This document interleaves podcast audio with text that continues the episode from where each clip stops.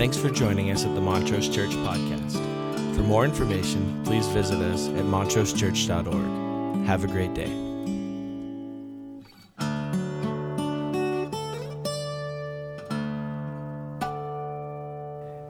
Amen. Well, I was uh, thinking what would happen if we just took a moment and uh, we were quiet. What would happen to you? Because the song suggests that when we get quiet, then God meets us in that space and we feel reassured. Is that what happens to you when you get quiet? Sociologists tell us that we are experts, better than any group of people in history, at distracting ourselves. That quiet is the last thing we want. And the truth is, for most of us, I mean, where do we go? How long can you go without having something going on? I mean, I can't go very many minutes before I need to check my phone. Got to figure out what's going on, or have the TV on, or be doing something, just always doing something, never quiet, because when we get quiet, we hear the voices in our head. Okay, let me be more fair. When we get quiet, I hear the voices in my head. and if you have voices in your head, it may be that those voices are not bringing you comfort that they're saying things, that the soundtrack running inside of you is not comforting, it's not peaceful, it's not pulling you into space where you feel more comfortable. In fact, it's quiet space in which we hear the voices and we embrace the worries that go on. It's been said that we hear what we listen for. I wonder if that's true. There's an old story about a guy, a, a, zoologist. He's taking a tour of a, of a big city, a big urban area, and he's, uh, you know, making his way through the busy streets, and he's got a guy that's leading him, and they're, they're kind of going along, and all the, the, the sounds of traffic and people and all the chaos. And he stops and he says, I hear a woodland cricket. And the guy that's leading him says, Come on, man. There's no way you could hear a woodland cricket here in the middle of all of this. And he says, Well, you, you hear what you listen for. And as a demonstration, he takes a coin out of his pocket and he flips it into the air. And when it hits the ground, a number of people stop. So uh, this is this is a hard sermon for me because the grammar is wrong. You, you know, I do understand that each time I say this, I'm ending the sentence in a preposition. So, for what do you listen? Is that better? for what do you listen? Because there's a relationship between what you're hearing, what we're hearing, and what we're listening, that for which we are listening. See? Now it'll bother me the whole time, and I'll be distracted. And if you're new here, I have issues. Eugene Raudsepp highlights a little bit about communication. He says, in fact, it's really important to be a good listener. Listening is an art, he writes, and it requires work, self discipline, and skill. The art of communication springs as much from knowing when to listen as it does from knowing how to use words well. Ask any good salesperson or negotiator about the value of silence, and he or she will tell you that good listeners generally make more sales and better deals than good talkers.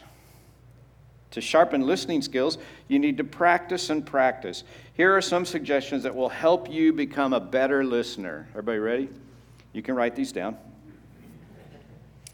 Number one, resist the temptation to monopolize the conversation. Seems basic, pretty important. Number two, avoid judging the speaker too soon. I don't know about you, but we do this all the time. I mean, we decide within a matter of second. In fact, we can look at someone and decide if they're worth listening to or not. Amen? That was a weak amen.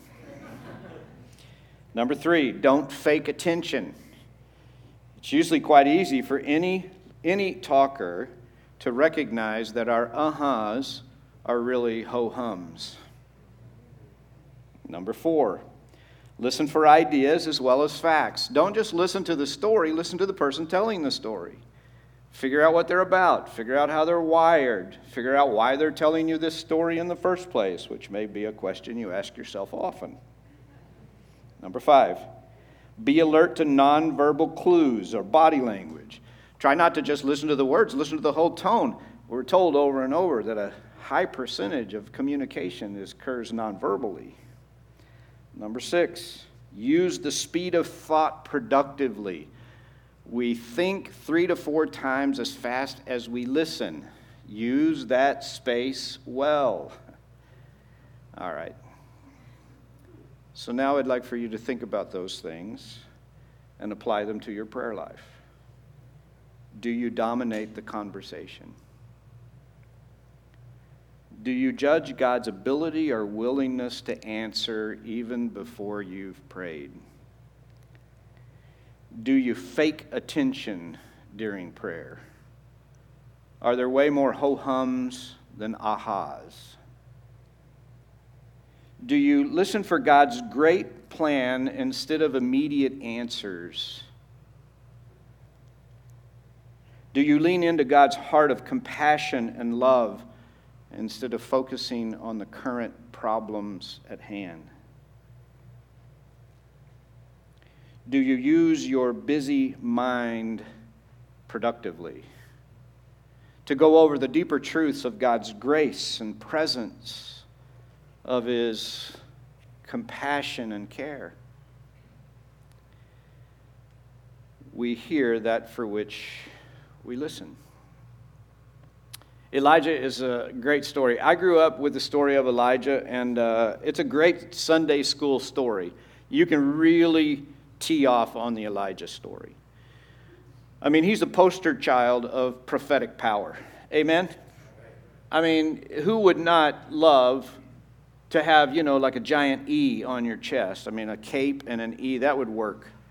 That's who Elijah is. I mean, when, when he says, I want a double portion of God's grace and power, he, it, it, you know, the, the reality of how Elijah behaves himself in this greater story that's going on. And so, this reality then is we have this person, Elijah, who, who is able to ask the rain to stop and it stops, to bring the rain back and it comes back, to raise those from the dead. To, to there are miracles surrounding this guy.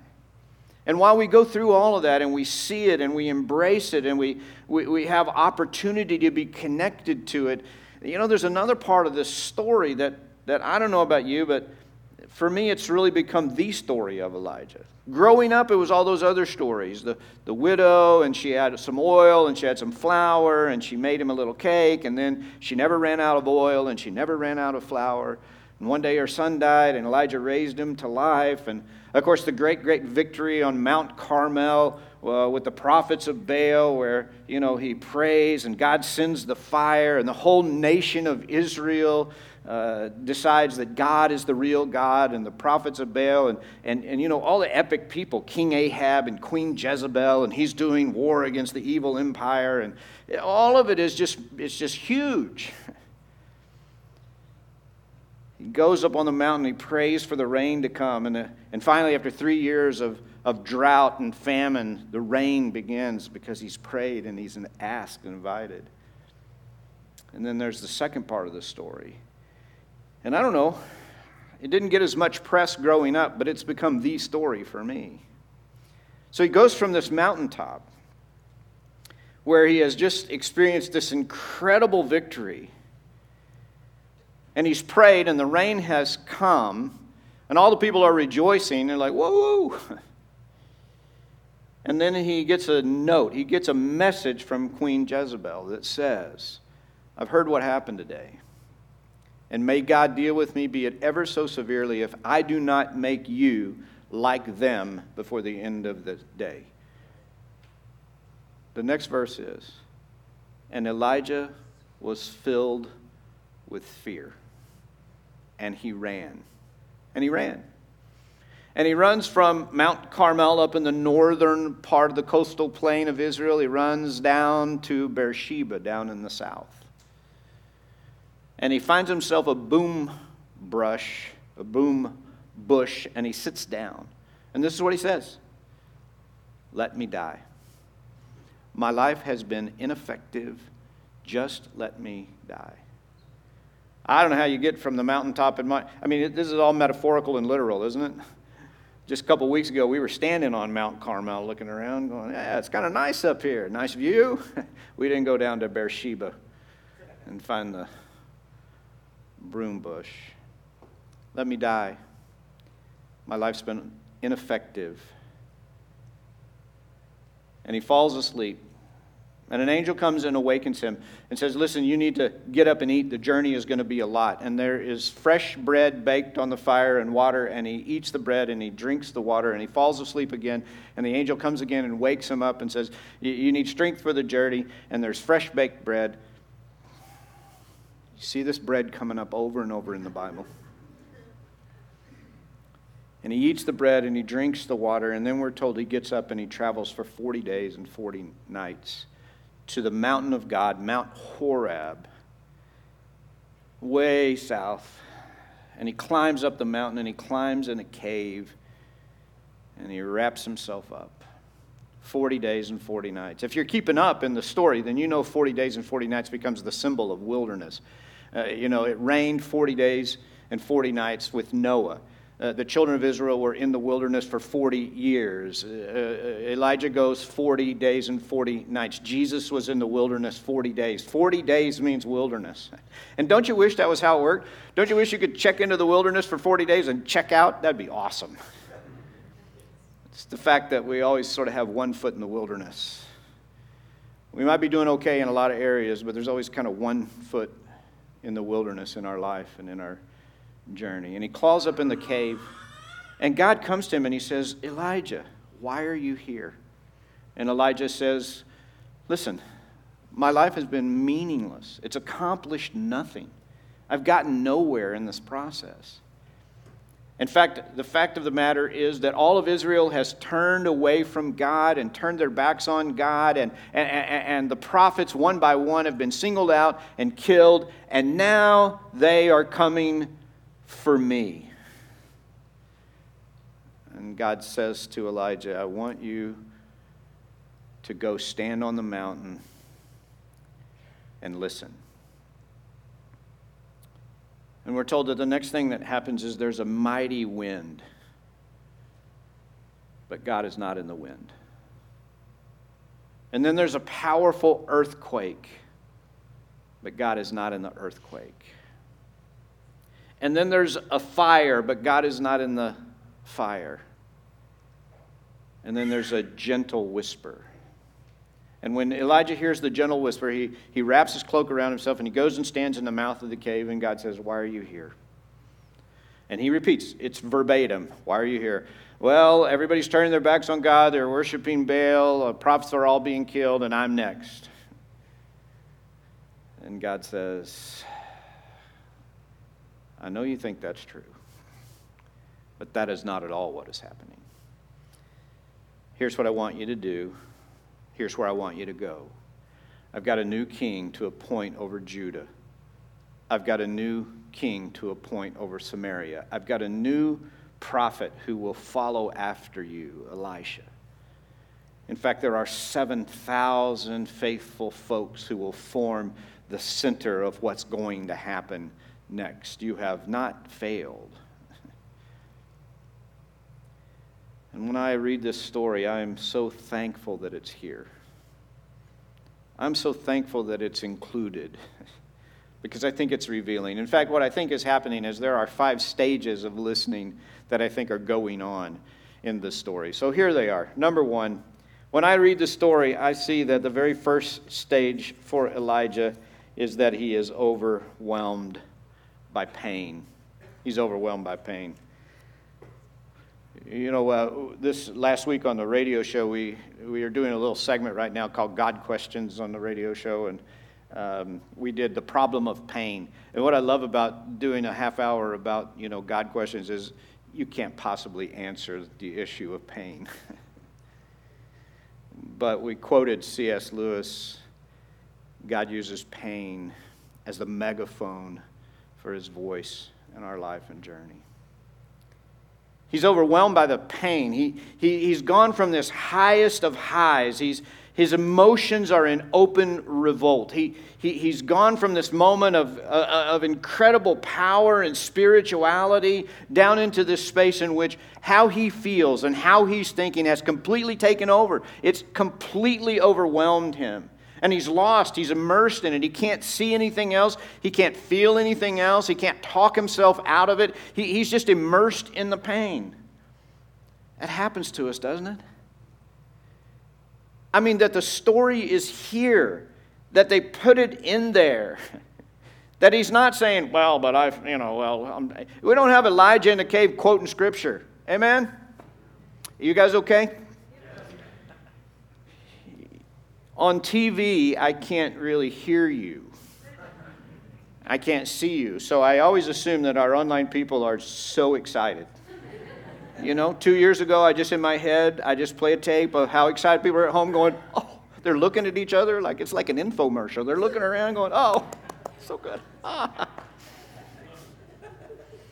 And then we had so much time in the last year we had masks on, so I didn't know if you were listening or not. I just couldn't tell what was going on. This is all I could see of you right there.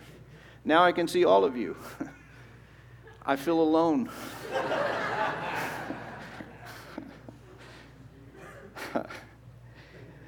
I, it just seems to me that, that, that this reality, this moment of, of cratering emotionally, even where the circumstances, you wouldn't really think, you know, she sent a note. She sent a note that said, I'm going to get you. God just sent fire from heaven. This is a disproportionate response to what's happening. Isn't that what happens to us? Isn't that what happens to you? You look at yourself and go, How did I get here? I was feeling fine five minutes ago. But I've cratered. I, I, I've become immersed. I've become overwhelmed. One word, one thought, one incident, one circumstance, one uncertainty. And by the grace of God, the story is here so that this mighty prophet is brought to his knees by this overwhelming sense of pain. It's so very, very human to walk this journey. Number two, the second stage is he's immersed in his own inadequacies. He starts to focus on what's wrong with him. I didn't do so well. I'm not that good. I, I shouldn't have, God should have called someone else. I'm not adequate. I, I, I don't have the skill set. I don't have the temperament. I'm so glad we don't do this to ourselves when we're in pain. We don't ever look at ourselves and say, you know, if only I was better relationally, if only I were more optimistic, if only I had this skill set, if only my brain worked this way, if only I had been brought up in this sense, if only this would have, if only I could have focused on that, if only I hadn't given up the piano, if only I, uh, amen? And that's what happens in pain. We are immersed and overwhelmed by the pain and we turn on ourselves. I, I I mean, we sit in church and we sing a song about quiet. I'll just listen. But most of us are afraid of quiet. Because quiet is when all these things start bubbling up inside of us. And for a lot of us, this is the place we dwell. we, we dwell on our inadequacies, on on what we should have done, on bad choices, on bad decisions, on personal failure, on things we wish we would have done instead, on how our life hasn't made the difference we thought. We haven't been the parent we intended to be. Uh, we haven't been the spouse we intended to be. We haven't been. Uh, uh. And then we say, you know what I need? More quiet. or solitaire.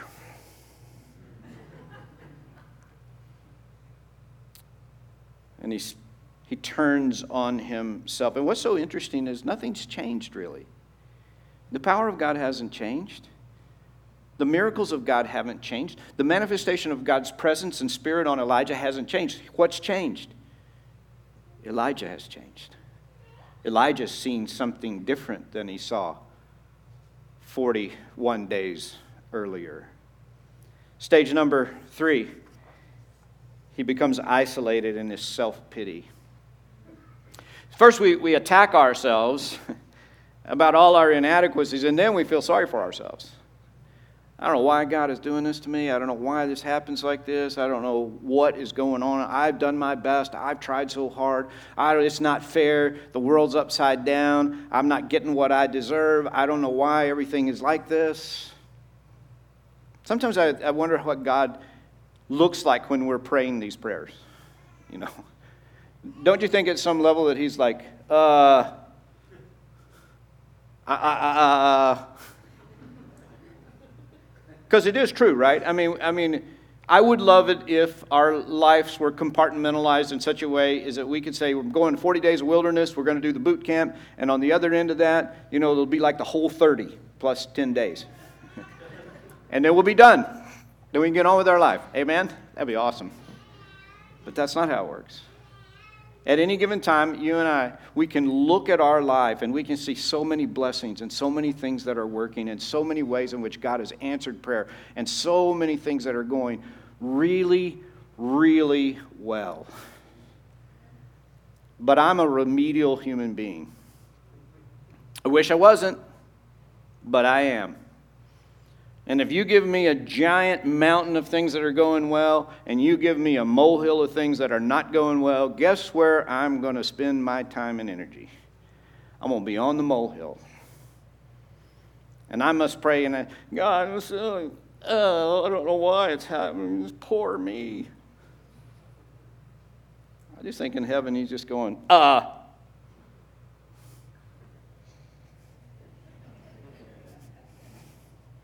Really? Really? But that's not how God responds. Maybe you're in the stage of self pity. Here's the miracle it's in the Bible. The mighty prophet Elijah is working through the stages just like you do and just like I do. And I love it when people say to me, you know, the Bible is just a propaganda tool. It was written by the winners. Really? They were very bad at propaganda. Very, very bad at propaganda. And here's a prime example you don't let the superhero wind up in a cave complaining and bawling his eyes out, especially not right after his greatest victory in his whole life. Except that you're telling a very human story about a real person. And this is how real human beings live. And this is what happens to them. Stage four, he starts to listen. He starts to listen. It's a good time to go back and think about this. When you're listening for God, do you dominate the conversation? Do you judge God's ability or willingness to speak at all? Do you fake attention? Do you listen for God's great plan instead of for his immediate answers? Do you lean into God's heart of love and compassion instead of the immediate problems? Do you use your busy mind productively to think about the deeper truths of who God is and what His Word teaches us about Him? To me, this is the most frustrating stage. He's at Mount Horeb. When you think about how God has visited the people, particularly when you think about uh, this trip to Sinai and the presence of God on the mountain, and you think about the reality that here God's presence was visibly uh, uh, there in the sense of fire and lightning and earthquake, so much so that the people didn't want to go near the mountain. So, this is somewhat an emulation of that scene. All the ways in which God has powerfully appeared in the past are being visited on Elijah. And so now Elijah, he, he, there's a rushing and mighty wind, and he, he thinks, as you and I would, oh, this is it. This is it. God's breaking through. But God is not in the wind. And I don't know about you, but to me, that's, that's the hardest part of starting to listen, is because here's the thing. Oh, this is it. God's, it's breakthrough. This is the answer. This is the thing that's going to make it all make sense. Now the wilderness, oh, thank you, God. I can see. I'm so sorry I ever doubted. I can see how you're working. I can see how, oh, that's not it. Does that happen to anybody else? And then there's an earthquake and the whole mountain shake. The whole, The whole area is shaken. And then Elijah must have been going inside, oh, yeah, of course. Of course, he's not in the silly wind. of course, he's in, the, he's in this earthquake. Now I have an answer. Now God is going to, oh, now. He's going to shake the whole earth for my benefit. It, it, it's all coming together. It's the miracle job. It's the answer to prayer. It's the resolution. It's all becoming clear now. I am just leaping through the countryside. I'm running in fields of daisies. But God is not in the earthquake. And this emotional tug of war. I mean, at what point in this in this process are you like, I don't want to pray anymore. I don't want to listen. I'm just going back to self pity or inadequacy. I'm just I'm going to back up a couple stages. I'll just get back there and be immersed in my pain because I can't take God toying with my emotions. and then there's fire visible, powerful, fearsome. Oh, yeah. Now, this has got to be the spot. But God is not in the fire. And then he hears a gentle whisper. And I don't know about you, but for me, I'm like, come on, God. Be in the wind. Be in the earthquake. Be in the fire. Why has it always got to be these little whispers? Why you always got to be getting up here in my ear? Why don't you just shake the whole world? Why don't you just fix everything? Why don't you get everybody on the same page? Why don't you blow through this thing and burn up some stuff and shake down a few things? And he comes in a gentle whisper. And when Elijah hears it, he wraps his cloak around himself and he goes and stands in the mouth of the cave. And we finally get now to the fifth stage where God corrects and directs. I, love the power of this scene. It's a direct verbatim repeat of what was spoken inside the cave, but now spoken, and now God's going to respond. So, um, what God says is Elijah, why are you here? Why are you here? To me, that means you didn't have to be here. you didn't have to come here, but I get it. Why, are, why do you think you're here? Well, because uh, my whole life's been meaningless and nothing's really been accomplished, and all the people of Israel have turned their backs on the kingdom, and uh, one by one they've killed all the prophets, and now they're coming for me. All right. Well, just so you know, just so you know, here's what I need you to do. I know that's how you see the world, but you're wrong. You're just wrong. And I know that it's so easy inside your head to have a perception of what's going on and to believe that perception because that's what human beings do. That's what we do. We get in our own heads and we get in our own pain and we get in our own inadequacies and we get in our own self pity and we define the world. We define who's right and who's wrong and, and what's going to be catastrophic and what ought to happen and what shouldn't happen and what did happen and why. And we get all caught up in how we see what's happening, how we see our relationships, how we see our future, how we see our career, how we see all of it. And God just stops for a minute and in a whisper, He says, Just so you know, I care about how you see it. But there is way more you don't see than what you do see. So maybe you want to shh. I've got a king for you to appoint over Judah. I've got a king for you to appoint over Samaria. I've got a successor that I need you to anoint who will come with you in the work. You won't be alone. I'm going to bring somebody beside you who's going to help to do some more work. Oh, and pretty soon you will be done and I'll bring you home. but right now, I don't only want to correct what you're doing, I want to direct what's next. And he begins to speak. I, I bet if we went around the room right now and we just said, Can, you, can we get specific? you know, if we pretended, you know, that this was an AA meeting people came up and took the mic and said, Hi, my name is. and this is my wilderness. I bet you most of us could take the mic because that's the nature of life. And maybe the nature of your wilderness is relational. Maybe it has to do with your health. Maybe it's jobs, finances, the future. We're so good at all that, aren't we? I, I got a, a invitation. In fact, I've gotten it over and over from Point Loma to come to a, a conference that's coming up here in a few weeks. And the conference is called Ending Well.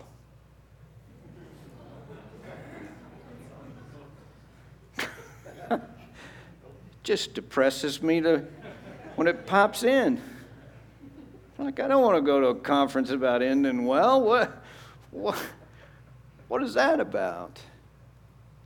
But some of us, you know, we're wondering what this stage of life looks like. Some of us are starting out and wondering how will we ever get there? How will we ever buy a house and raise a family and do all the things you're supposed to do? Some of us are thinking, how am I going to live out these next few years of my life? How am I going to be useful? How am I going to make a difference? But for all of us, there's some part of our journey that is likely in the wilderness. And when God is silent in the wilderness, man, it's, it's painful. But to settle into that space and to trust in some things we know about this divine God of the universe. God is for you and not against you. When is the last time you got quiet and the voices in your head told you it's going to be okay? It's going to be okay. God has got this. You're not invisible and you're not abandoned. I know you can't see how it all works. You have a limited perspective. That's why the scripture says, Trust in the Lord with all your heart and lean not on your own understanding. In all your ways, acknowledge Him, and He will direct your paths. He will correct and direct because that's what He does when He speaks. You thought this, but it's really this. You saw it this way, but there's more. There's so much that you see, but there's so much that you don't see. And when's the last time when you got in that quiet space, that, that leaning in to the deeper truths about who God is and about how He works? Because I don't know about you, but this is what the Scripture says it's still okay. It's still okay. Well, but, but, but this happened. Still okay. And we can play that other game. what if this happens? It'll still be okay. But, but this person died. I got it. The story doesn't end in failure, it ends in victory. What else you got? Well, but what if this? I'll take care of it. But what, but what, but, but what, what if it's, I'll have you. But did you know? Yeah, I got it. Well, but this would be, if this happens, then I'll still have it. But are you paying attention to the politics? And the, I got it. But Russia and the Ukraine, crazy people. I got it. Could you come up with something in which God could not step into that space and said, listen, all things are not good, but in all things, I will work for the good of those that love me and are called according to my purpose. I will walk in that journey with you, and it will be okay. I will get you home. Let not your hearts be troubled. You believe in God, believe also in me. My Father's house are many rooms. If it were not so, I would have told you. I go to prepare a place for you, and if I go to prepare a place for you, I'll come again so that where I am, there you can be also. But we don't know where you're going. How could we possibly know the way? Thomas said, I am the way, the truth, and the life. No man comes to the Father except by me. Just follow me. You don't have to understand everything, you don't have to figure it all out, you don't have to try to solve all the problems. In the quiet, for what do you listen? What are the voices that are speaking? Let's pray. God, we're thankful. We're thankful for Elijah's story. We're thankful that this powerful, anointed, this man who bore witness to the great, powerful presence of God, not sure how he would have tuned up his spiritual life any more than it was tuned up.